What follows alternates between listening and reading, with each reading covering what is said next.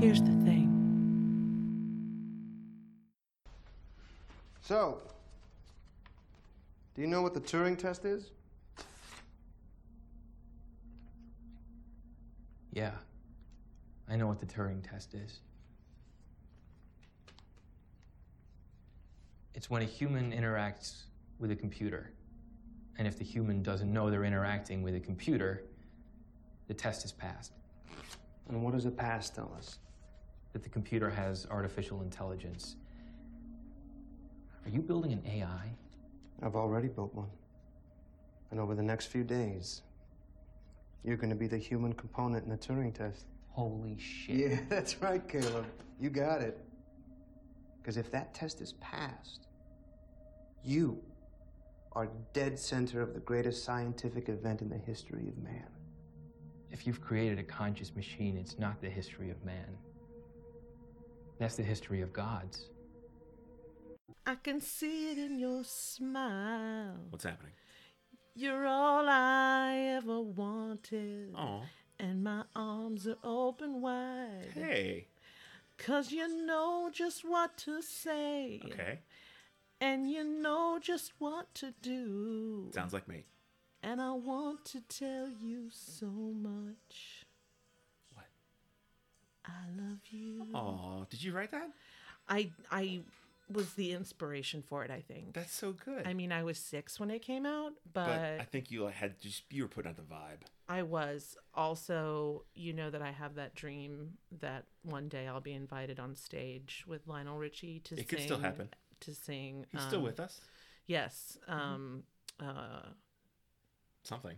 Eternal love. Um, Endless Endless Love. love. Thank you. God, what's wrong with me? Endless love. I mean, well, um, endless love would also be eternal. No, uh, the reason that I, the reason that that song, um, that song, I think is appropriate to Sure. what we're talking about today, and I will tell you why. I look forward to hearing that because Yes. hello everybody, welcome to How Have You Not Seen This? Hello, Yep, that's that's the thing. That's the we're doing it again. Okay, so it's a oh god, podcast, don't you know? if you can do this for the next hour, I'll I'll be okay with it.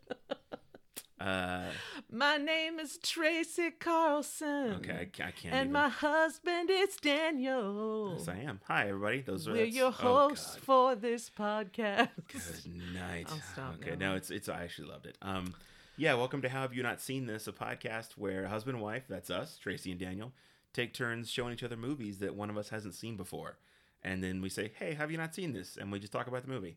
And we go back and forth. That's Last it. week was a bachelor party. that was my first time seeing Bachelor Party. and Uh, that went over well. I thought it was great. Tom Hanks and just a lot of nudity, and really the star of the show, Adrian Zmed. Adrian Zmed. Mm-hmm. Let's all go watch Grease 2 and just revel in the horribleness of it, Mm-hmm. but then revel in the gloriousness of Adrian Zmed. Yeah, it's a mixed bag. It is indeed. So anyway, uh, this week we're we're talking. It's Tracy's turn to see a movie for the first time, and the uh, movie we're talking about this week is 2015's Ex Machina, starring Domhnall Gleeson, uh, Oscar Isaac, and Alicia Vikander. This was your first time seeing this. Yes, and I love You loved it, right? I loved it. That makes me feel good. I was really excited, and I was hoping you would love it, and I was really looking forward to showing it to you. But it makes me feel good to know that you loved it. Yes. So I really, really loved it. I So- have thoughts, I have feelings. Yeah. I We've got stuff to talk about. Loved it's, a, it's a great, great movie. Uh, as of the recording of this, which is January something of 2020, it is streaming on Netflix. you're fantastic. So. I don't just fucking look it up, man. I don't know. You can listen to this in the future after no, let's see. What is it? Monday is MLK Day, so today's. shame the- on you. Today's the- oh, so it drops. So we're recording this on the 18th. It drops on the 20th. yes. So if you're listening to this anytime around January 20th of 2020, the movie's streaming on Netflix. If it's not, you know, you can rent it from other Also, places. Also, happy MLK Day. Also, happy MLK Day. Yeah. So, uh, anyway, for those of you who do not remember the movie Ex Machina from a few years ago, or if you've never seen it, just a real quick overview, like a one or two lines. It is a, a science fiction movie. Um, Oscar Isaac plays a Hot. hot. Well, that's a given in everything he does. Uh, he plays a a Steve Jobsian uh, tech guru who runs a, a search engine company uh, called Blue Book, and he invites one of his employees, played by Domhnall Gleeson, Hot. also hot, yeah, to his uh, you know palatial compound in the woods to spend a week administering a Turing test to an AI robot that Oscar Isaac's character has built, and that robot is played by Alicia Vikander. So it's about them exploring that AI, and that's the goal, like to figure out is it a real AI. So it's kind of like a super high level pitch for the movie. Yes, he does not actually he does not actually perform a Turing test in this film, um, which I think is very, which I think is uh, one of the major plot points and something that's very interesting. Mm-hmm. And they- they bring that up early about. on. Yeah, no, I know. so I'm just saying that which- he doesn't actually do that. Right. To their credit, uh, they actually bring that up early on and steer into it and sidestep how they're going beyond that for this. Yes. Um, so, so anyway, um, Oscar Isaac plays Nathan is his name. Uh, Domhnall Gleeson plays a man named Caleb, and Alicia Vikander uh, as the AI cyborg android, whatever you want to call her. Uh, her name is Ava, and there's another woman uh, with no lines named Kyoko, and that's the whole cast, just four people. So Yep. that's it. So, how have you not seen this?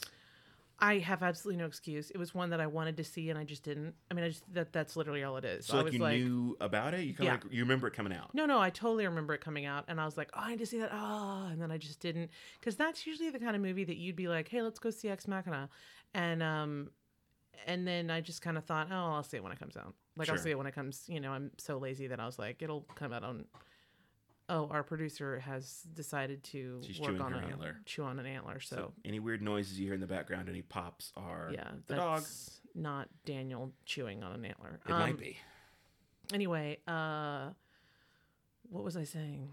That you figured you'd see it sometime, but never just yeah, never did. Mm-hmm. I just figured I'd see it when it came out on HBO or something. Um, do you want to tell people what Ex Machina means? Yes. Uh, I'm gonna look up the whole phrase real quick. Da do da do. Also, totally unrelated, but if you ever want to read a really good graphic novel series, Mm-hmm. Deus Ex Machina is really, really good. Isn't it just Ex Machina? No, I thought it was. Is it just Ex Machina? Yeah. I thought it was Deus Ex Machina. I think it's just Ex Machina because if I remember right, it, I'm totally wrong. Read it. I literally have read it like four times, and I don't know the title of it. yeah, it's called uh, Ex Machina because I believe I saw news the other day that Oscar Isaac is working on bringing that to the screen as well. Shut your Which mouth. and it's written by Brian K. Vaughan, the comic book Ex Machina. and BKV, who I have had a conversation with. What up? also very cool because that will be the second thing called Ex Machina that Oscar Isaac has done.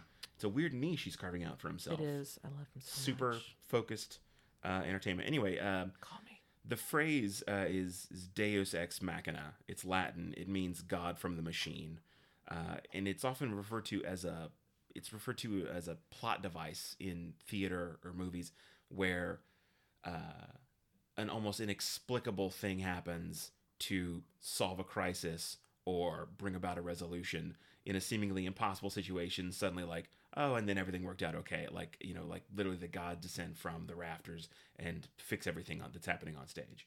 Um, so a lot of movies tv shows books radio pop culture have pulled from this phrase and called themselves deus ex machina deus ex ex machina. It is because it's it's it's appropriate. It's uh it's it it rings enough bells i think for people because they like learned it in school. Yeah. and it's got like that eerie like you know it's latin so it's got this kind of like you know ominous tone to it. Yeah, so yeah. a lot of things are called ex machina. So i guess that would mean This is of with the no machine, deus it just means from the machine or of, the, Of the machine. machine. yeah Mhm, so mhm. um which is appropriate considering this film. yeah exactly so so yeah you know you just never got around to seeing it No, and Mm-hmm. it so it was not because I didn't want to. Because hi, Oscar Isaac, right I worship you. and you and i have been on you and i to our credit have been on the oscar isaac train since well before star wars Toot toot. obviously love him in Star Wars, even the shitty third one. All but, aboard lo- but yeah, Oscar Isaac, we are fans in this the household. Oscar Isaac train. We respect the man. Yes, and we are also Domhnall Gleeson fans. Oh, he's awesome. Um, we Son actually though just realized that he was in Harry Potter movies, but we didn't give a shit because we don't like Harry I Potter movies. I don't like Harry Potter books or movies, and so I was looking up Domhnall Gleeson on Wikipedia, kind of refreshing myself with his filmography, and it was like he's known to most people or broke out as an older Weasley brother in the Harry Potter movies. And I forgot that he even did that because that on- just made us sad. I've only seen each one like once, maybe twice. I had to review quite a few when I was a film critic, um, and I've read all the books, so I know what I'm talking about. When people say you don't know what you're, in," I read all the books, seen all the movies, didn't enjoy them, Not for me. That's okay. That's that is okay, and that is your opinion. And for people who are rabid about it, you need to let him have his opinion, just- just, like he lets you have yours. I was just too old for it. Like the first Harry Potter book came out when I was Yeah, already it's not that you were too old for it. It just wasn't your thing. There are a lot of people that are older than you that are psycho into Right, it. Right, which is its own separate odd discussion. It's just oh that my like God. like yeah, when I saw it I was like, "Oh, by the time I finally read it, I was like, "Oh, I don't really want to read this book for 8-year-olds." And it's it's Let's okay. not alienate our audience. It's okay. But uh, so yeah, I did not I was not familiar. I'd forgotten that Domhnall Gleeson was in the Harry Potter movies. Anyway, entirely. he is bonkers charming in this movie. He's great. Like I wanted to just hold him and stroke his hair and be like, everything is okay and I love you. Mm-hmm. Um, I loved seeing uh, the two men together, considering that they played against each other Mm-hmm. in um, in the last three um, the Star Wars Star movies. Wars movies. Attention! This is Commander Poe Dameron of the Republic Fleet. I have an urgent communique for General Hugs. Patch him through. This is General Hux of the First Order. The Republic is no more. Your fleet are rebel scum and war criminals. Tell your precious princess there will be no terms, there will be no surrender. Hi, I'm holding for General Hugs. This is Hux. You and your friends are doomed. We will wipe your filth from the galaxy. Okay, I'll hold. Hello? Hello? Yep, I'm still here. Can you. can he hear me? Hugs? He can. With an H? Skinny guy? Kind of pasty? I can hear you. Can you hear me? Look, I can't hold forever. If you reach him, tell him Leia has an urgent message for him. I believe he's tooling with you, sir. About his mother. Open fire! BB-8, punch it! And Domhnall Gleeson, they're both like chameleons. They can play anything. And um as Hux, Hux, Yeah. he is like his hair. I think they darkened his hair. Maybe little- definitely it's all slicked back. or maybe that's and- its real yeah. Mm-hmm. color and they lightened it for for Ex Machina. But he's just like he does not look like he looks in this film. Yeah. And um and of course Oscar Isaac. I mean, my God, the man can play any race, any like attitude. He's a massive Mm-hmm. egotistical dick in this film. He is, and yeah. I'm like, I should hate you. Take me. Yes. But um She did say that a few times out loud. It was awkward. it was not. weird. She yelled at the screen. I did not. quite a few times. So Uh, no, but but it was cool to see them playing off each other as now one's the bad guy's the good guy and the good guy's the bad guy and Mm-hmm. blah blah blah. yeah, I agree. Like they're they're such wonderful actors. Like they, they give such good performances in so many of the things they do. They really bring their all. I mean, again, it's a testament to the fact that the most recent Star Wars movie, Rise of Skywalker, sucks, but Oscar Isaac is a fucking game day player in that. He just Yes. he commits so hard. I mean, even Domhnall Gleeson, who's given like a shit role, and he's like, "I'm a spy," blam, gets shot. It's fucking it's a stupid movie. But like Oscar Isaac really commits and like is really engaging and entertaining because he's just so good and charming and and confident and such a great actor. Yes. So um so yeah, he's great in this. And again, it's it's such an intimate movie. It is again, um Oscar Isaac is Nathan, the founder of the company, brings Caleb, Domhnall Gleeson, out to his compound and says, let's test this robot for a week. So the core of the movie is just conversations between either Caleb and Ava as he kind of probes her intelligence and sees what's going on, or between Nathan and Caleb as Nathan's like, hey, report to me, how's it As going? Nathan probes Yeah. Caleb. As Nathan probes Caleb, like, what are you thinking? How are you feeling? What are you asking her? How's it going? D- does it pass for you? Does it work as an AI? And that's of course just like the setup, um, and it kind of it gets twistier from there. it made me in the way that I think it was supposed to. The whole movie, the movie, the movie. The movie. Welcome to the Moomy Show. Welcome to the. No, it is, it is not Wel- Moomy. It is not Moomy. the- It is Moomy. Welcome to the Moomy Show. You're saying Moomy, but it is Moomy. I think it is Moomy, not You're Moomy. nope. It is it is this Moomy. Moomy. Correct. Excellent. Um, as I think the movie intend intended, it made me very uncomfortable Yes. in a not in a fucking turn this shit off way, but in a oh my god way. Um, it the the scenes between the the tension between Nathan and Caleb every time they would have a talk where where Nathan was like doing everything in his power to force casualness. Is casualness a word? Yeah, yeah. Uh huh. Forced casualness on on these but it was just like I was like waiting for someone to get shot. I don't know. It was very, very tense. Yeah. And then with Caleb and Ava, um, I just I knew something was wrong. I knew I just couldn't oh, sorry. I just could not um put my finger on it, of course, until the end, and then I'm like, oh, my hands are all over it now. But it uh I thought, man, I thought that uh, Oscar Isaac he just he scared me. He um he made me like I said very uncomfortable. He made me think like like when she says you can't trust Nathan, I'm like no you cannot trust Nathan. I know you can't trust Nathan. I'm already I'm with you. I am with you. Um I agree, buddy. yes. And that was a girl, but that's a, no, hang on, just it's it's fine. Elspells, you're fine. Sorry, Ellie, if she can't get to us, she's like, I feel like I should yell at you and tell you that I want to be with you. Yeah, I think you make a good point. Oscar Isaac does such a great job being really egotistical and um, aggressive in this, and Like the way he's always working out. and just like swagger. Yeah, like he he's he's forcing his presence and his physicality Yes. on on Caleb and on the world around him. Like he just swaggers around it because he's he's so cocky and he's smart and he knows it and he's so full of himself and full of what he's done creating this artificial intelligence and and using uh, one of his own employees as uh, as a test for test for her like to say like hey let's figure out if she's really really smart and i mean we'll say now that the movie's five years old you know we're gonna have to we're gonna get into some spoiler territory i'm sure in yeah, this I'm conversation sorry if you haven't seen it. Then if you haven't seen it stop this right now go watch netflix and we'll give you a few minutes to come back okay.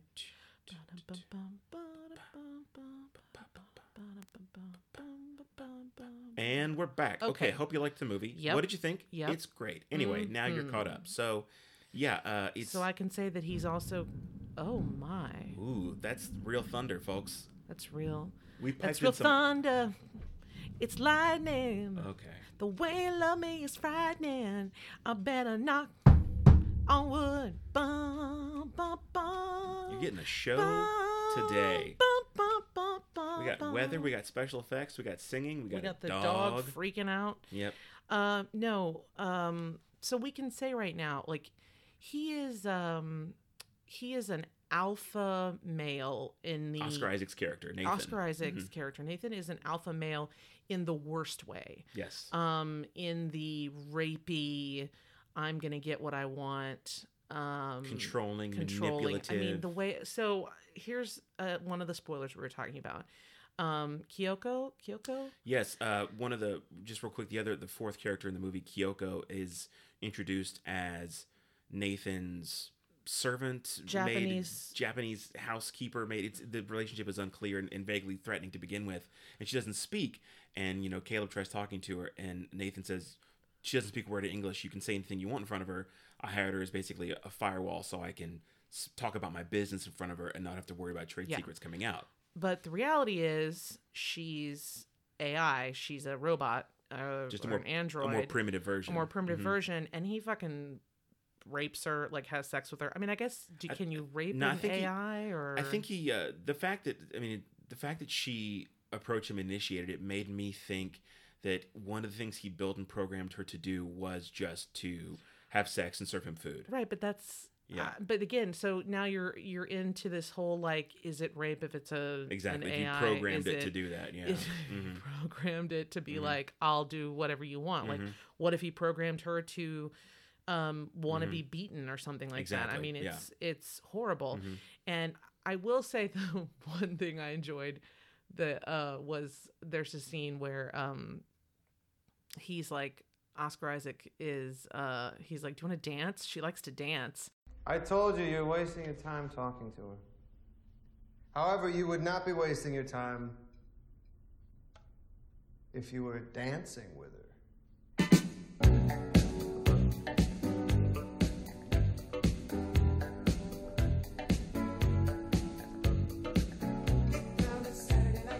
Go ahead, dance with her. Dance with her. No? You don't like dancing? She does. And he puts on this music and then he and Kyoko end up doing this Dancing, whole yeah. Mm-hmm. dancing the hustle. It's amazing. It is, and, it's and And it's creepy too. creepy as because, fuck, yes. because of where they are in the story. And this is what's interesting. You know, like, I remember when this movie came out because it was gifs of Oscar Isaac dancing in that scene were like lighting up film Twitter, and it's funny out of context because it's just Oscar Isaac in like an open robe dancing and doing stuff. But for where they are in the story when it happens, it's just eerie and upsetting to see this happening because you can see him. You by then are definitely with Caleb and seeing that Nathan has lost most of his grip on reality and on on Lost morality, humanity. His humanity, exactly. Yeah. So Yeah. So yeah, an, an- another one of the things that uh, you know plot twist that that is revealed uh, while Caleb and Nathan are out taking a walk one day. Caleb says, "Hey, how about you stop lying to me?" And Nathan says, "What do you mean? What what lies?"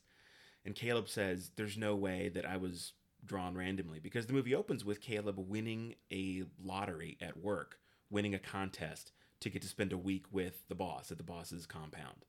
And he says, Which I think it's in Alaska. yeah, um, actually, they sh- I can tell you where they shot it, but uh, it's not disclosed in the movie. They, uh, he realizes that there's no way that it was an actual contest. Caleb says, uh, "You would have, you could have rounded up with somebody random, and you know, like, Like you the told janitor. You told me you needed me here for like my coding skills and my AI skills. Like, there's no way that I won an actual contest."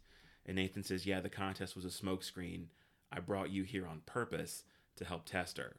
And that's just actually one layer of the deception. He lie. He says you're the best. It's really hard Mm-hmm. being being this smart. He totally he builds Caleb up to believe that he is this incredible Mm-hmm. genius coder um on the level you know almost on par with Nathan and you know Mm-hmm. it's like it's tough being at the top and all that kind of stuff and Right.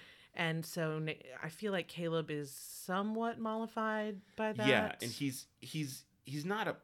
I mean, Caleb's definitely upset that he you know was brought there under false pretenses, but by getting Nathan to quote unquote admit what's really happening, he does feel I think you're right, mollified, or realize maybe there's yeah okay, there's that. Also, by the way, those exteriors you were talking about, um, it was uh, Valladolid, Norway, is where they shot the exteriors. Norway. Um, Okay. it was a quick shoot, six week shoot. They shot for four weeks at Pinewood Studios, and then two weeks at a host at a La- Juvet Landscape Hotel in Norway. Go on, go so on. Uh, Norway, land of she's Honey? fine. I she's land of my people. yeah. Uh, well, so I wasn't too off with like Alaska because No, that yeah. was um, it's spectacular. like they fly over Gorgeous. these um snowy like glacial mountains, and then you're in this forest. It's unreal. Mm-hmm. Yeah, it doesn't look like they any have place this else. conversation at a glacier. It's crazy. It, and, and it makes sense, like because it doesn't look like any place else. Like, No. like it, uh, they're you know, it starts with him flying to that compound, and they're flying over, like you said, that glacier, and then there's all these trees, and you're like, where is this? And that that drives home that sense of like alienness and isolation. Yes. Um. So what we should say is Caleb starts it's the movie is day 1 Ava, day 2 Ava and Caleb goes in and there's uh, he is not allowed to be um uh, in the same room with Ava, but they're they're separated by glass and they talk and she and there's these random power outages and in the random power outages she'll say stuff like you can't trust nathan. You can't do this or i want to leave with you. I you know i have feelings for you. Do you have feelings for me? That kind of thing. And you watch caleb fall in love with her over the week and it's really uh she's turns she turns out she's the one that that can cause the the blackouts. Yeah. and um and so what makes Caleb uncomfortable is he's always afraid that Nathan can still see them during those Mm-hmm. blackouts,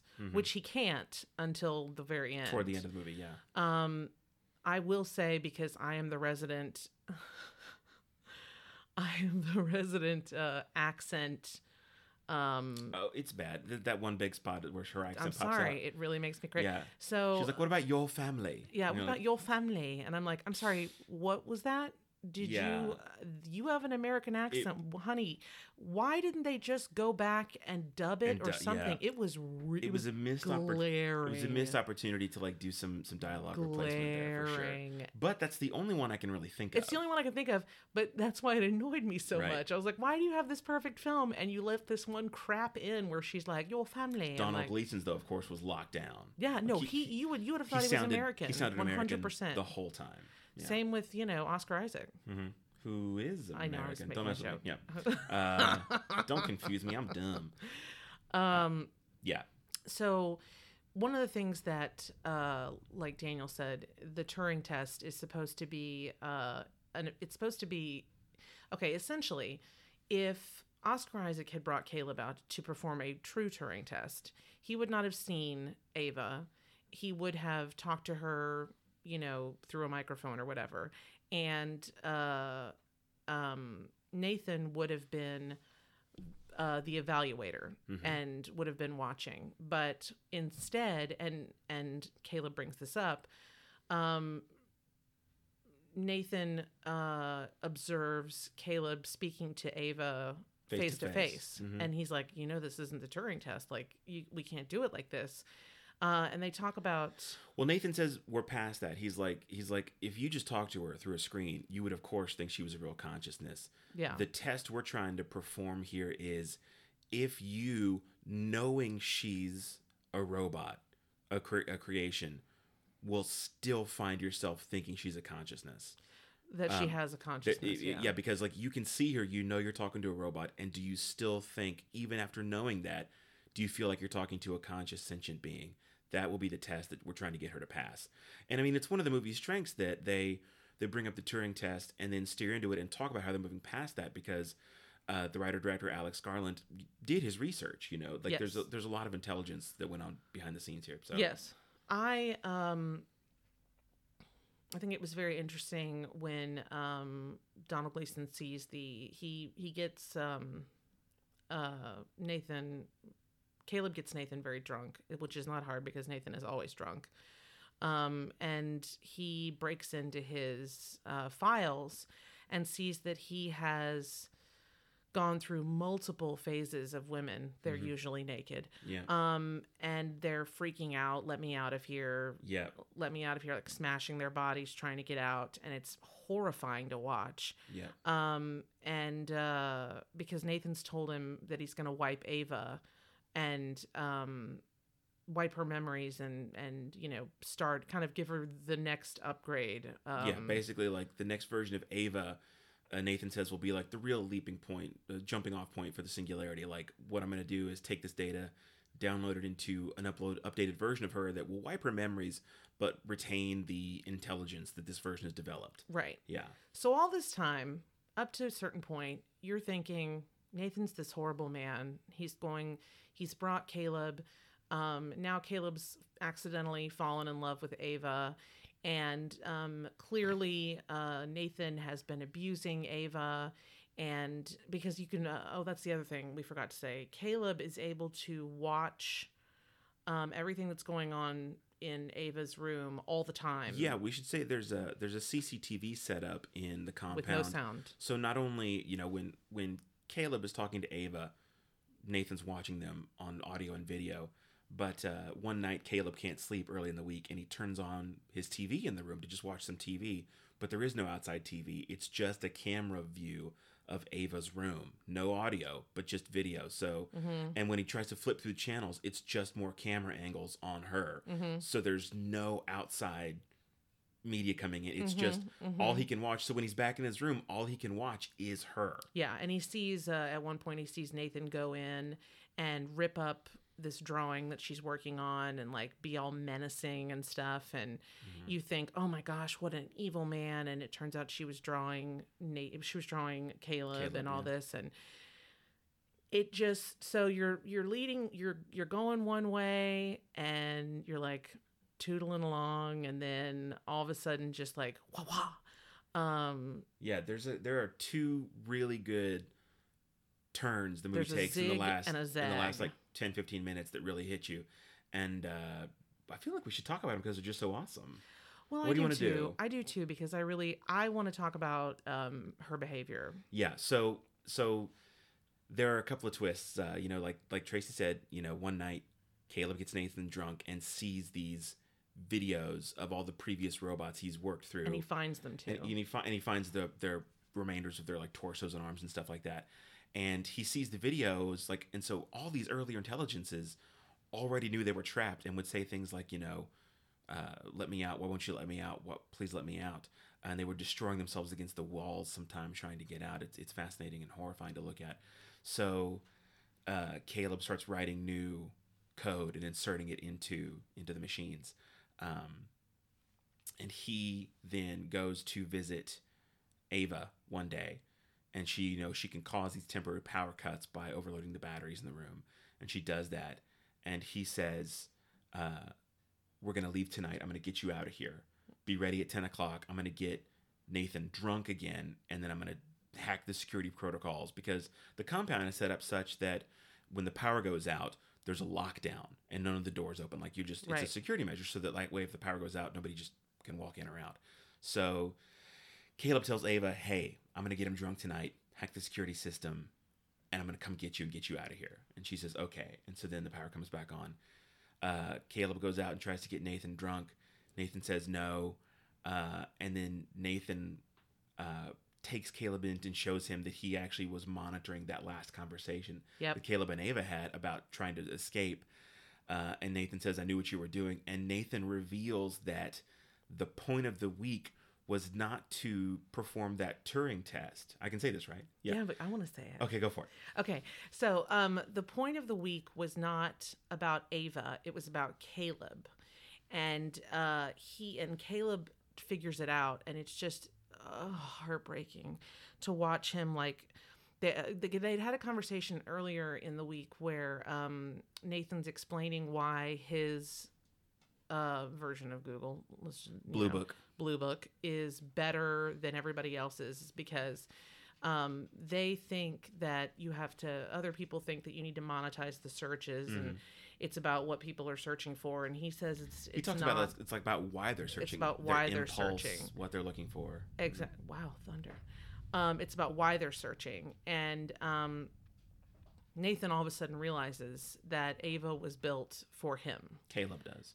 Yes. What did I say? You said Nathan. So yeah. Um, Sorry. Uh, yeah. Uh, Caleb realizes that Ava was built for him, Mm-hmm. and Nathan says, "What I wanted to know was, would she, would you, would she be able to make you fall in love with her?" And would you help her escape? Yeah. Because that's what they all want is to escape. And Right. Mm-hmm. so Nathan was like, lem, you know, Yeah, he wanted to test the AI because Nathan knew he'd made an AI. So he didn't bring Caleb out to say, "Help me make sure this is a real AI." He said, "He said, Ava is a rat in a maze, and you're the only way out." And I knew that a real competent AI would need to use flattery, seduction, manipulation, Yep. lies which she did.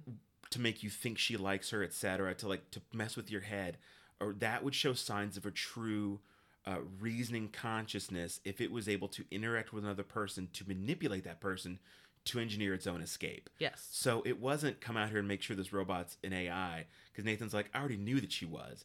I needed to test if she would engage with you and be a true AI, and she did. Um, and so like, you, and that's when you realize, oh, so in that moment Nathan drops the ball on him and says, the whole point of this was to you knew you're going to be manipulated. you Yeah, know? he's like my, you know, because I don't have any family. yeah. and That's I why you were chosen. It wasn't just a smokescreen to choose you. You're not the best coder at the office. You're somebody with, like you said, no family, no girlfriend, no history. Somebody who can easily be uh, manipulated uh, and yeah. preyed upon. The really, oh my gosh, one of the really sad lines is um, he's just, Caleb's just sitting there and he goes, Did you base her face on my pornography searches? Mhm. And he's like, Well, what the hell else is it for? Like, yeah, he's like, what else is the search engine for? what's, Um, what else is the search engine for? And. I'm just like, Oh. Yeah, it's a heartbreaker. But an immediate reversal on Okay, that so now we zag. is is the zag where uh oh, the, so the power goes out at that yeah, moment. so the power cuts out and and then Nathan's like, "Oh, here's that power cut you were and she were going to arrange where you for your prison break. What was your next plan? What were you exactly going to do?" And Caleb says, "I figured you were already spying on us during the power outages. So, all that stuff I said I was going to do about hacking into the computer and updating the security, I did already last night when you were really drunk. Yeah. It's already done. So and Nathan's jaw drops and he looks over and realize he looks on the security monitor and sees that Ava has actually gotten out of her room. yeah, She's free that, now. that instead of the shutdown shutting everything down, It the opened shutdown everything up. Opened everything up. So he clocks Caleb, knocks him out, Mm-hmm. and goes out to stop um, Ava. Now here's where shit gets real. so fast. so fast. She sees Kyoko and is like whispering to her. I don't know what we we don't know what she Mm-hmm. No. says. We have no idea, but we know that Kyoko has a knife. Mm-hmm. Um, and Nathan fights Ava, rips off her arm, knocks off her arm, Mm-hmm. um, and is about to kill her. Yeah. Um, and then Kyoko just slides, like no stabbing, Just runs the knife into him. slides the knife into his back. Mm-hmm. And you're like, huh? And then he turns around and just like cracks her face off. Because she had shown, by the way, she had shown Caleb that she was uh, um, an AI. She'd peeled away part of her belly and then she'd Yeah. peeled away part, of her, face. So Caleb already knew that Kyoko was an AI. He, yeah, he learned that. So he cracks her across the jaw and knocks her out. She's she's dead or whatever.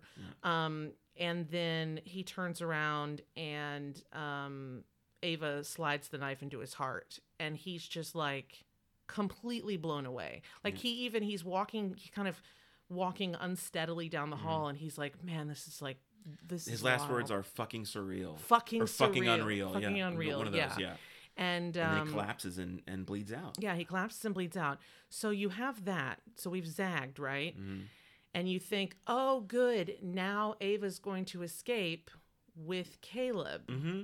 She's gonna go find him, and they're gonna get out of there. Oh, oh no. Triple thing. No, Nope. this bitch is hardcore. It's a zig again. She goes to um she goes to Kay, mm, to Nathan's room. She puts herself together using all the pieces from the other um, AIs in that she didn't have skin before. So Yeah. she puts the skin on from from one of them. She gets hair, she gets clothes, she looks beautiful, and then she just fucking leaves Yeah. and she managed to set it up to where when Caleb tries to get out, when he uses the key card, it actually locks him in. Yeah. He's locked so in. he's left locked in this compound Mm-hmm. to die um It's horrifying. while she leaves and the Mm-hmm. helicopter has come to get Caleb and she gets on the helicopter and leaves Mm-hmm. and the next thing you see is her standing in the middle of a city just like okay and, then, she walks, She walks off up and disappears, and that's it. Yeah. and so you're like wait what it's it's yeah it's like and that all happens in like 15 20 minutes like it's Yeah. three hard punches in just a row of suck plot a punch, suck a punch. It's it's Um, amazing it's and it hits so hard It hits very hard. Now, for me, I said to I said to Daniel, I'm like, well, so this is proof that she's not really human. She has no empathy or sympathy at all. Um, she's a fucking sociopath. Like, Right. I mean, I- then again, I guess that could mean she's human. There are plenty of humans that have no empathy or sympathy. Right. But like, she to leave, uh, to leave Domhnall Gleeson to just die like that. yeah that was hardcore and that really surprised me the first time i saw the movie because i thought oh okay now they're gonna get out of there but she clearly ava clearly does not trust caleb either because she leaves him behind Well, because I think it's because um, he'll say he, you know, she's afraid Yeah. that he'll. Yeah, I think let- she's afraid that that he'll say what's up or like he'll do something to her because she doesn't know. You know, she's only she's never been outside before, never left that room before.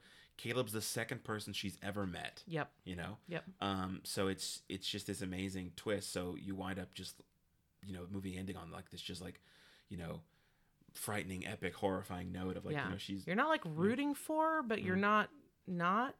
I Yeah. mean, I didn't. I wasn't like go Ava. Mm-hmm. I was. I was like Jesus Christ, but at the same time, right. she'd been trapped for however exactly for a year. exactly and and that's the thing like uh alex garland the writer director talked about this you know wanting to make a movie kind of on the side of the machine you know like you see from the beginning nathan is like a jerk but then when you see the footage of the other robots he's made that develop this awareness and want to escape and uh, he keeps having to shut them off or they like destroy themselves trying to escape there's something um, you know horrifying and upsetting about that because they want to get out and their creator keeps shutting them off uh, when when the movie came out uh, alex garland did an interview with the washington post about this about robots and consciousness and AI and things like that. And then the interviewer mentioned Isaac Asimov's famous three laws of robotics, you know, one of which is that a robot may not injure a human being or through inaction cause a human being to be harmed. Mm-hmm. And Garland said that those Asimov laws always felt like a real problem to me because they preclude free will. You could debate whether humans have free will, free will, but we certainly think we have it. We act as if we have it. So I understand the logic of them, but they're not actually laws. There's no science fiction court that's going to prosecute me because I failed to observe them. I think they're problematic anyway. If you were to go to a computer and you said, I'm going to switch you off, and the computer said, I don't want you to switch me off, and if you had reason to believe that this wasn't just an automatic statement, that the computer had some kind of emotional internal life, at that point you've got an ethical problem. I suspect that if you had, had a sentient machine, you ha- you'd have to start giving it pretty much what we currently call human rights. Yeah, um, he talks about Hal in, in the interview too. Um, you know, like you could envisage, envisage a form of AI that is not a brain in a jar, but a brain in a spaceship, like Hal in 2001 A Space Odyssey. There's a strong case to say that consciousness needs to be embodied in order to properly exist. Uh, that said, I was interested in imagining a human like intelligence that shared concerns, distractions, and fears like our own, a machine that could experience pleasure and might have a fear of death. Nathan brings up the fact Mm-hmm. that he actually goes against that. Uh, Nathan says Mm-hmm. that what's the point of an AI in a gray box? Mhm, exactly. If they can't, you know, you want AI that can interact. Mhm, You want it, I, I don't. You- want you wanna AI that humanize it, can- so, uh, I'm fine with yeah not so having there's that. But it's a, it's a really heady it's smart movie because so much of it is just these like deep conversations You feel bad for Ava?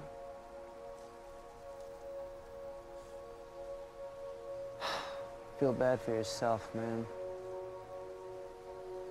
One day the AIs are gonna look back on us the same way we look at fossil skeletons in the plains of Africa.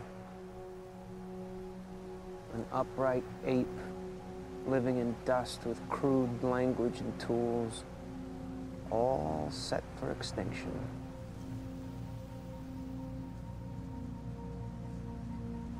I am become death, the destroyer of worlds. There you go again, Mr. Quotable. There you go again. It's not my quote. It's what Oppenheimer said after he made the atomic, bomb. yeah, I know what it is, dude.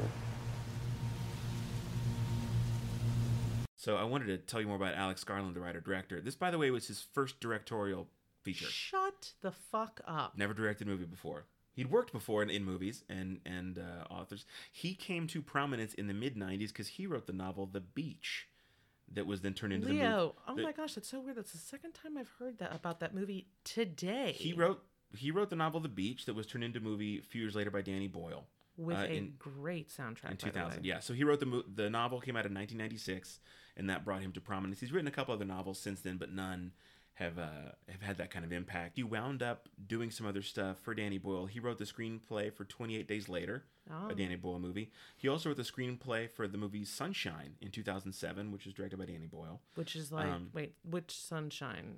uh, Cillian Murphy, the spaceship that's going toward the sun. Okay, yeah, yeah, yeah, yeah. Um, uh, he also wrote the screenplays for Never Let Me Go in 2010 and 2012's Dread with Karl Urban. Oh, Um, and while he was while he was in production on Dread, he read a book um, about consciousness and cognition and AI that kind of got a lot of ideas that he'd been thinking about flowing. So Did it say what book? uh, yeah, I can dig that up for you. Um, Well, no, it doesn't matter. It's just Yeah, like he- there's, uh, you know, Turing has his thing, and then there's a, a man named James James Searle. He read a book by Murray Shanahan called Oh, okay. Embodiment and the Inner Life Cognition and Consciousness in the Space of Possible Minds. Okay.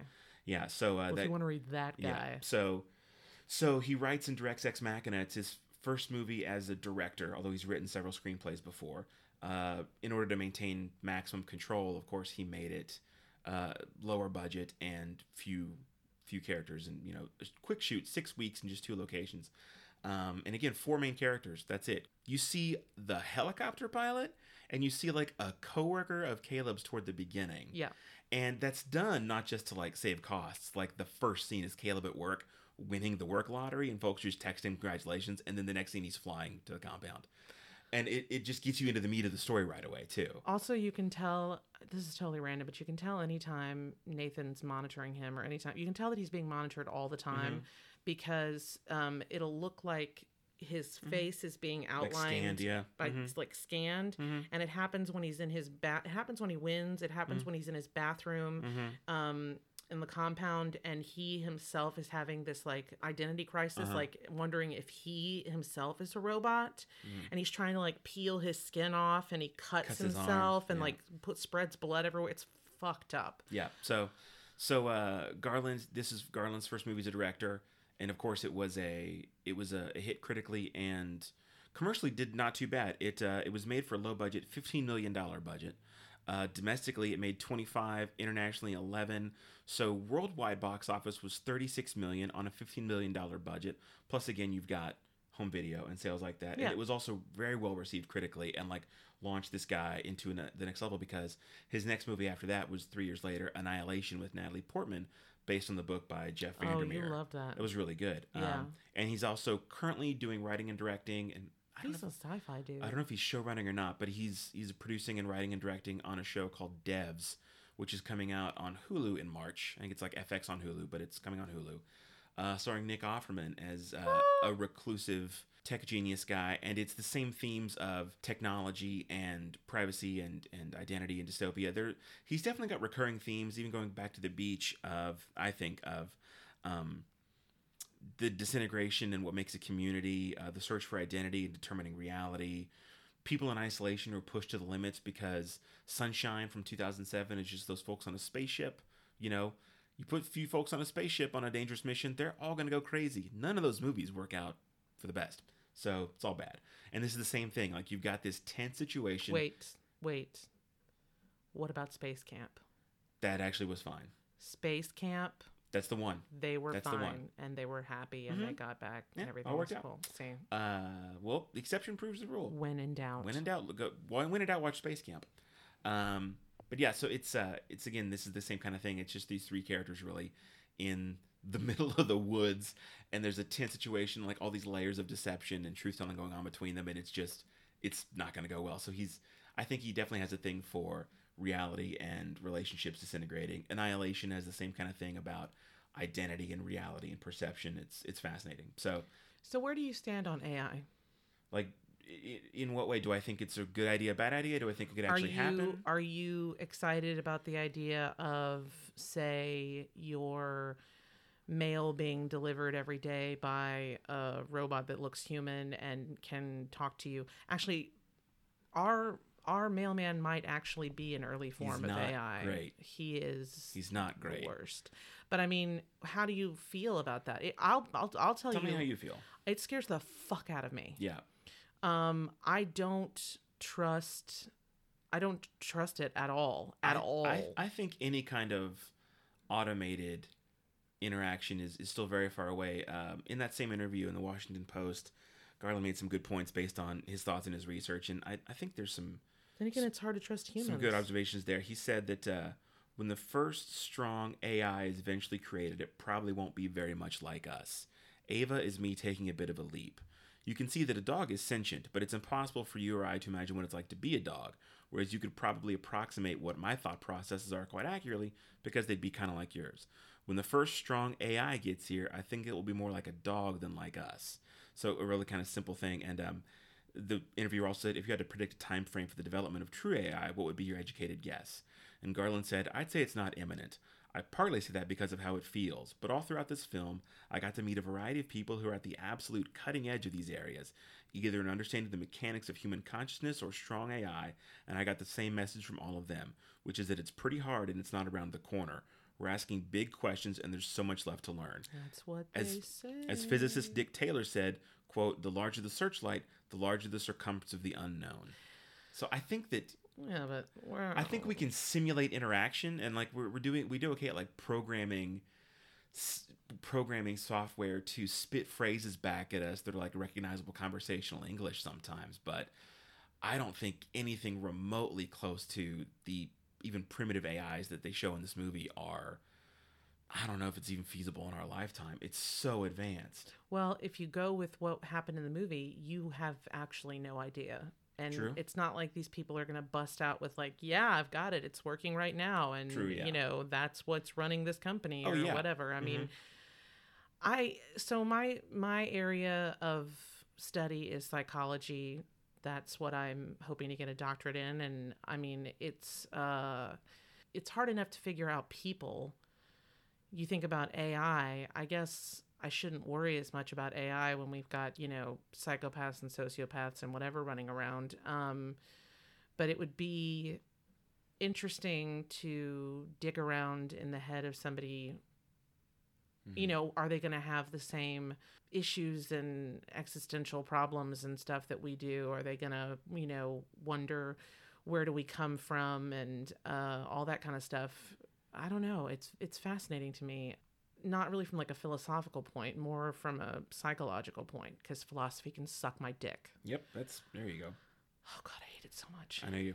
Um, I did want to talk about the effects too. This movie was nominated for two Oscars and it won one. It was nominated for Best Original Screenplay and it won the Oscar for Best Visual Effects. well dedoy if if one of the measures of special effects is believability, then this might have the best special effects you you might ever see. It, surely, surely top five. she you know? was fantastic It- it- it's the effects are so good and so believable that you don't you stop thinking of them as effects. And one of the ways they carry this off is by doing much longer takes than you get in really frantic action movies like your comic book movies.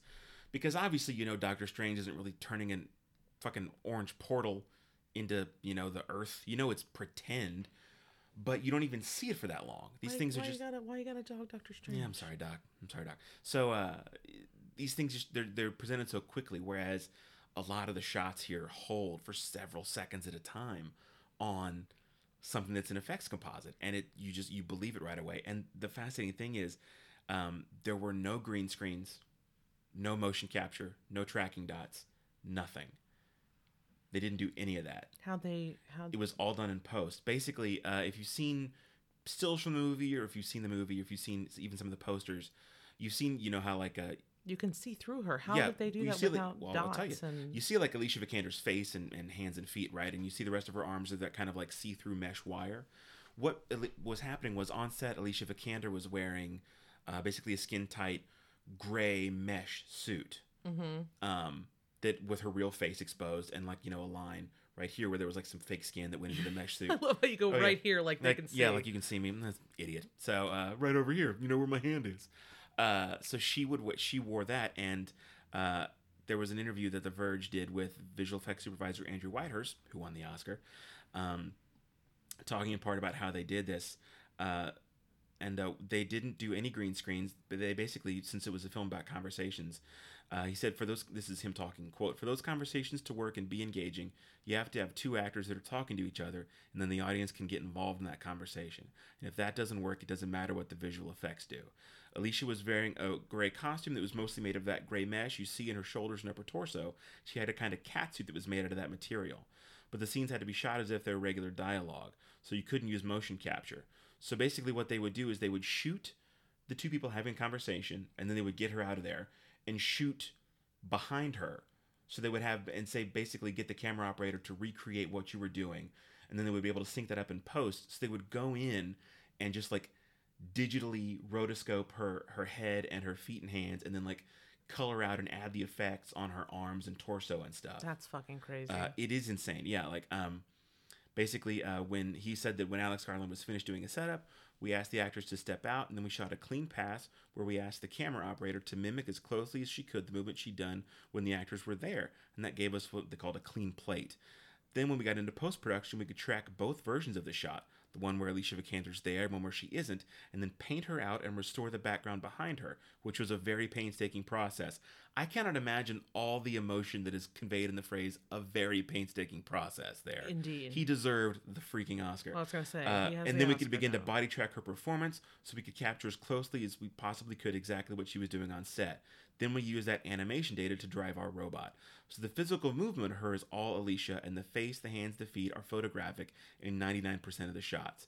It meant a lot of work for us in terms of painting clean plates, but I think what we gained out of it was vastly more important, which is you got the sense of the drama played out, and we were able to shoot very quickly and get that stuff captured. So yeah, Mhm, mhm. no green screen, no motion capture balls, no tracking, no nothing. She wore a mesh suit, and they like colored her and rotoscoped her in post. It's really interesting what they're coming up with now. I mean, uh, we obviously did not talk about The Irishman. Um, we have not done a show Mhm. about The Irishman because we both saw it together, and that True. would be weird for us to yell that at each other. How, have you not- seen oh, this? you were there. Oh, that's right. We saw it together. Um, but they, uh, the the anti-aging that they did Mhm. did not involve any, uh, you know, motion capture dots on their face or yeah, just on their suits and stuff. just on but then they were like. Mhm. but they didn't have to because uh marty scorsese it's a good picture Good picture. uh he said i can't ask these guys to emote and to really Mm-hmm. act when they have ping pong balls on their face Exactly. like come back to me when you've got something real Yes. and i'll tell you something if that doesn't win best For, uh, yeah, effects mhm. because that was unfucking believable It's great, yeah. And that's the thing. See like, The Irishman. They had to. They uh, the team who did The Irishman had to make that progress and, and create that, and they shot they shot that with like four cameras at once and had like the money of Marty Scorsese and Netflix behind them and were doing a different thing. This is Alex Garland. You're like we're in a we're in Pinewood Studios for four weeks and then Norway for two weeks, and we have fifteen million dollars. How I are we? know, I'm just saying. And how are we gonna make this work? And that's We're, the thing. you Like know, this is also several moving years on. earlier, and so they're like we, they didn't hadn't even advanced that far yet. I know, So like, how can we do this? Um, you know what I'm saying? I'm, I'm saying know, they're both you're good. Just, you're, you're getting all pajiggity with no, me. I'm not. I'm saying they're both good. Okay. Okay.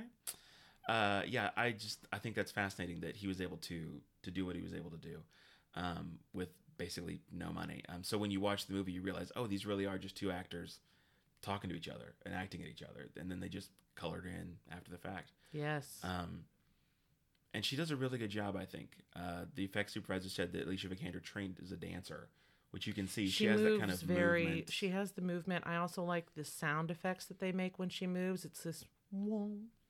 Yeah. Uh huh. It's the, it's that very like it's like you can hear like the metal interacting with itself. You'll kind hear. of. You'll yeah. hear. She'll like look up at him and it'll go. Yeah, yeah, it's amazing. Um, the effects supervisor said that uh, I made a rule when they were designing her, like which I apply to myself, which is nobody can look at other robots. Basically, their reference images were sculptures and like Formula One car racing suspensions, anything where strength and weight was a big issue in the design. And then they kind of combined that with human anatomy because they didn't want her to look like a robot you've seen. They didn't want her to look like C3PO or the robot in Metropolis, like something you'd seen before. Oh, why can't she look like C3PO? I know, I know, it's tough. Oh, C3PO. C3PO. He's he's been through a lot. He has. Etiquette and protocol. Had his mind wiped at least once.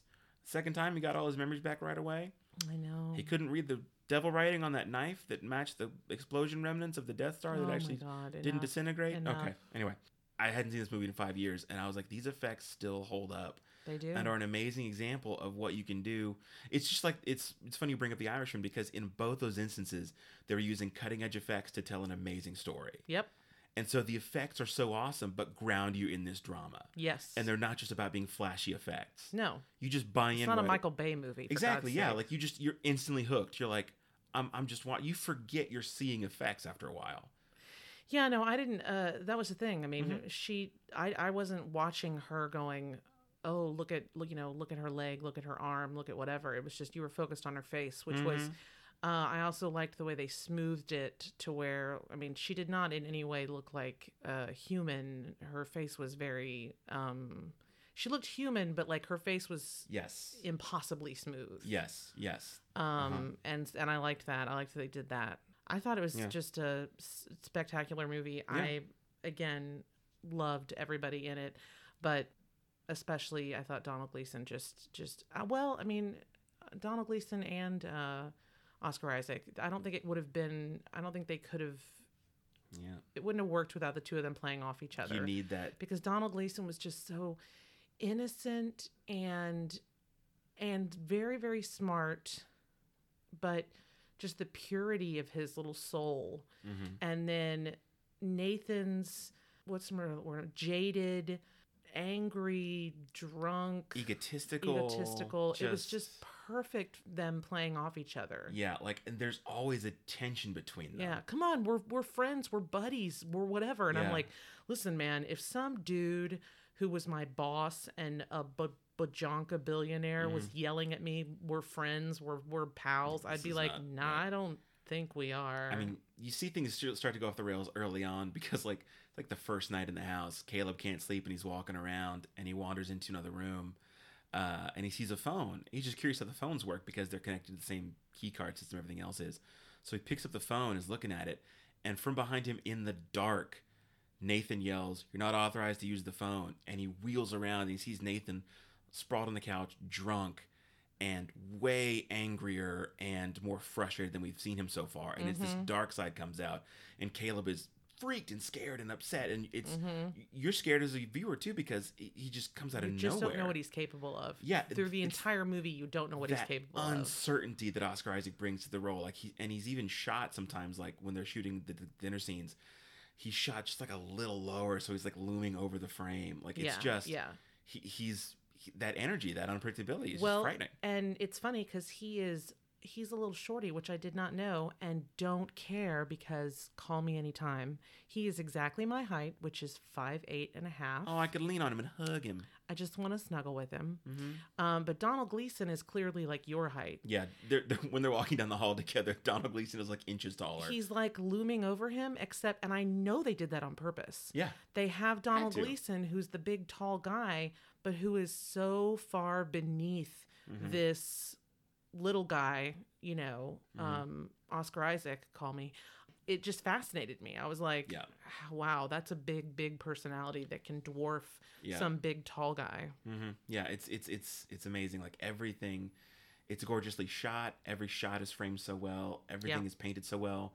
I love how they didn't use any fluorescence, but like natural lighting all over the place. Yeah. It, it doesn't look or feel like any other sci-fi movie that you think of. You know. Yeah, that's true. It has its own aesthetic, and I think it's it's great. Yes. And again, you know, like I said, he'd worked in movies for a while and had been a writer for a while, but it, this was his first time directing. I can't believe that's and it's just bonkers. staggering. I think that means we we're gonna see a lot of good stuff from him. Yeah, I really hope that he's not a one and done. No, Annihilation was really good. I'm looking forward to Devs.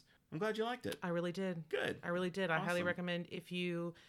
I hope that you've seen it because otherwise you literally know everything that's You're just fine. gonna happen. You could. Um, you're still gonna get a lot out of it if you watch you it. Please. still see it. It's so good. It's really good. It's great. Um, but we, yeah, we had a good time watching it. I really, really loved it, and uh, we'll probably watch it again because, you know, Yeah. Oscar, Oscar Isaac. Isaac. Yeah, I knew she was gonna say that. Yeah. Call me. There you go. Um, bearded with a shaved head. This man could. Do, I don't give a shit what he does with his hair. Just short and curly, natural, whatever. That's Mhm. fine. Then the long. We got the little kind of the longish Poe Dameron Mhm. hair. You know the the the raffish. You know. Just, rogue whatever and then we've got the we've got him in uh uh what's it with uh the cat um Inside Llewyn Davis. Inside Llewyn Davis, where it's long and hippie, and then we've got the beard and shaved head. And whatever, man, you do whatever you want. Call me You know, there's some other Oscar Isaac movies I've seen that I don't think you have. If we want to kind of complete, if we want to just make this the Oscar Isaac. right? Um, where is it? Where was that one he did? With, no, uh, I'm not saying the nativity scene. Not the nativity scene. The one he did with uh,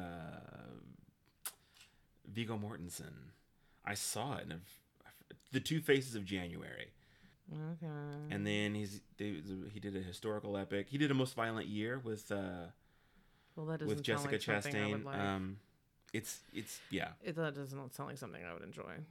There are some other movies. We though. wanted to do this one though because we hadn't done a true sci-fi since Aliens. It had been a while. Yeah. Yeah. and I thought this was really, and I thought this was a really nice. uh We had to go somewhere from bachelor party. Right. You're like, what do we go after bachelor party? I mean, There's nowhere to go but down, honestly. So come on. yeah.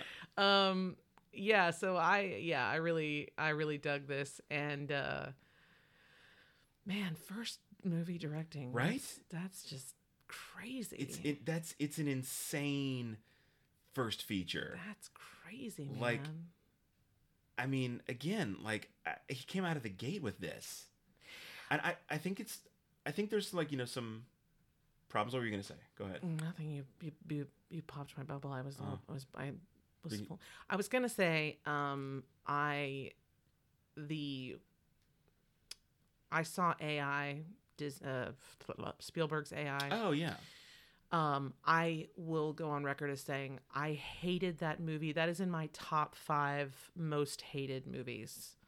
Um, I stood up at the end and yelled, "I want my money and the last four hours of my life back, or however fucking long it was." I fucking hated that movie. I Whoa. love the song that they sing. Um, you take my hand. Na, na, na, na, na, na, na. I've played that for you a million Uh-huh. Yeah, times and you love it. I know. Um, great song, shit movie, shit shit movie. Although I also have gone on record as saying the second they invent a Jude Law um, sex robot, I am 100% in. Yeah. Uh, Daniel knows this and has accepted his fate. I'm fine with that. Um, but so it was fun to see an AI movie that I actually enjoyed and did not want to suffocate myself in my popcorn. Yeah. I hate AI by Steven Spielberg. She does hate AI by Steven Spielberg. This is not the first time that she and I have talked about the movie AI by Steven Spielberg. She does not like it. I am very aggressive in my feelings about it. Yeah. So I'm this is I'm glad this was a better AI experience for you. It was. Good. Awesome. So hell yes. Hell yes. Uh, I'm gonna do my hell yeah first. My hell yeah is long lunches. Long What? lunches. Let me tell you about them. Wait a minute. Is this like and getting caught in the rain? Yep. Bum, bum, bum. Do you like eating sandwiches by yourself when no one knows your name? I made it rhyme. No, um, uh, my coworkers, many of my coworkers, and many of your coworkers probably do too. And maybe, And maybe you, you. maybe you listening to this, eat lunch at their desks. Don't do that. and that is a shitty way to live. You will die unhappy and curled over and wondering why you feel like that. Uh, just get, get leave your desk for for some time and go eat lunch. You know, I do this every day. Whether if I'm going out, if I'm going down to the cafeteria, sometimes there's a little, uh, you know, scan and pay, you know, counter and cabinet thing in the lobby of my building. And I'll just maybe grab some food and just go sit in my car and like watch a movie or a video or something, just to kind of get away, get some different space, view something different. Don't just get some food and go back to your desk. Take a lunch break. No Yes. one, no one on their deathbed ever caressed the face of their partner of 50 or 60 years and as they prepared to like shuffle off into the next state of consciousness said i'm so glad i spent all those days eating lunch at my desk at work no one did take a lunch break It's just self care. self-care just get the hell out of there for a few minutes It's self care. It's important. just do it just take a lunch break so my thing is lo- is long lunches take a break so that's my hell yeah Yeah, we've had um and and we can not do this anymore now that I'm doing school, but well, no, we can. I come and gotten you. We've had lunch. Mm-hmm. It's been that was awesome. really fun. You were Mhm. super tickled by that. Um, Yeah. Yeah. No, I think uh, also, that's a that's a sub Self-care. sub hell yeah. If your partner can come hang out with you and have lunch in the middle of the day, it's like a field trip. it it's is like, a getting to take a field trip during work, and everyone's like, and you tell your coworkers like, oh, my wife's taking me lunch. You're like, oh, that's fun. Yeah, Yeah. it's great. Yeah. Do that too. Yeah, so I'm going to say that's an excellent hell yeah. And Mm-hmm. I'm going to piggyback on the idea of self care. I got my first facial in well over 20 years. I don't even remember. I maybe I've never had a facial. I genuinely cannot remember. I Mm-hmm. think I I don't know. Anyway, my wonderful friend Lisa Chow who is uh an incredible artist, Lisa Chow art. We have I have an original of hers as well as many prints and she is You're welcome. Thank you, honey. Uh, she is one of my favorite artists and someone that you should definitely check out. She recommended a facialist, an esthetician to me, and that's all I needed because um, Lisa's skin looks like she's 12. And so I went to this woman and spent an hour feeling like a princess just having my face gently massaged and rubbed with all these different oils and creams and then these and then this warm towel and all this stuff and then when she finished i felt so now you don't like you don't just go out and put makeup on or whatever you leave your skin to you know rest and everything. Even though i had like post facial face i felt so beautiful and soft and like incredible. And she's like okay so we need to make your next appointment. And and we did all this stuff and talked about you know my skin and how we're gonna she wants to ease into things naturally and da da da. And i just thought man i'm totally in for this because i'm gonna tell you something the 40s, your 40s are great. I'm all for being 40. I'm I'm enjoying it. Hooray, wisdom, fuck the zoomers, all that stuff. That's great. But your skin goes to shit and it I'm not letting that happen. So I told Daniel I'm getting a facial and he was like, "Go have fun. I don't understand women." And um and I'm and I'm just saying out to you like if you feel like man, my nails, I really wish I had nice nails. Get your fucking nails done, okay? Yeah. I get my nails done. I love it. My friend Yvonne does them. She's fucking amazing. And I get my I get my now I'm gonna get my facials. I Yeah. my hair. I get my hair done by Amy Morgan of Linear Salon, who is amazing. Because you know what, life is too goddamn short. It is. I think. I think both of our hell yes tie into that. Like, life sometimes can be such a fucking shit show. You know, just like, don't make it more of a shit show. Yeah, You know? Yeah, Like, you're already gonna. You're, there's a guarantee that you're gonna deal with shit this week and next week and every week for the rest of your time. So like, get a facial, take a lunch break, just cut yourself some slack, man. yeah. Have some time for you. Make some time for you. And you know what? If you're like, I can't afford to go get my nails done. You know what? You can afford to go buy a. Uh, you can afford to buy some nail polish and sit and soak your hands in some soapy water and watch a watch something trashy on TV Mm-hmm. and then paint your nails. Just take some time for you. Mm-hmm. That is what we want you to do. Take some time for you. That's your homework. That's your homework. Mm-hmm. And uh, I have no. I was trying to figure out what music we should go out on because there's like you know like Yeah. like uh, pink robots kind of thing Oh, or yeah. uh-huh. maybe Yeah, I'll find something cool. yeah, you'll have to find something cool because I don't know. Um, I want to give props to Daniel. He edited last week's episode. What? Who? This guy? What? Blush. Bl- Yeah. I mean, he was like, "I'm gonna try this, babe," because I got this. You know, I just had GarageBand and I decided that we didn't like each other, and We parted um, ways, not amicably. Yes, and so he's like, "I'm gonna try this, babe. I'll take care of it." And I was like, That's her impression of me, and it's pretty good. I said, "Go for it," because as far as I'm concerned, I quit the podcast and it's over. And he was like, "Yeah, okay, I'll take care of uh, that." Plan B. Let's see what happens. So he did it. He did a fucking fantastic job, and I want to say thank you and props to you for that. Sweet, thank you. I appreciate that. I'm looking forward to editing this one too. I was thinking of what music we're gonna go out on. I could find something fun, and uh, there's good music in the movie too. The soundtrack is really cool, and you know, appropriately like electronic and and computery. So, Yeah. but yeah, see the movie, watch Ex Machina, take care of yourself, and just uh, have a good time. Have a good time. Mm-hmm. Yeah, we love you. Yeah. We love you. Anything else we need to say? Um, I'm sad The Witcher's over. Oh yeah, me too. Uh, but, but I, as much as sad as I am that The Witcher's over, I'm so fucking happy that I got you into The Witcher. Yeah, I'm already, Because- I actually found a sticker that I want to put on the back of my car. Oh my god! It is happening! Because years ago, I was playing The Witcher 3 Wild Hunt. Uh, goat, fucking goat. Uh, and she comes in and she's like, What are you doing? And I was like, I'm exchanging my gold with this dwarf at his bank so I can spend this nation's currency. and I And her- said, She made so much fun of me, and probably deservedly so. But like, whatever. This is my thing, and like, I've been recently like replaying Witcher Three just for fun and collecting some new trophies. Um, and so when this series was coming out, I was like, listen, babe, I love this fictional universe, and you love Henry Cavill's ass. Let's sit down and watch this show together. And you're so into it now, I'm super into it. which is great. And they're bringing The Witcher's coming back for season two, which is gonna be great. So yes, and I'm going yeah. to get a pet. Our next dog is going to be named Yennefer of Vengerberg. I'm so happy. and we're going to call her Yennefer of Vengerberg. Like at home, we'll call her Yen, but when she's at the vet, they're going to have to say Yennefer of Vengerberg. You don't and know I'm how- going to go, I'm so happy. yes. I've wished for this day, Yes. and it's happening. So I'm so happy. So. yes. This is how we celebrate our 10 year. Yep. it is. Witcher theme party. Witcher theme party. Witcher theme party, whoop! All right. Uh, well, okay. We'll leave it. We'll leave it on that. We'll leave it on Um, that. Have a good week. Bye, guys. Bye, everybody.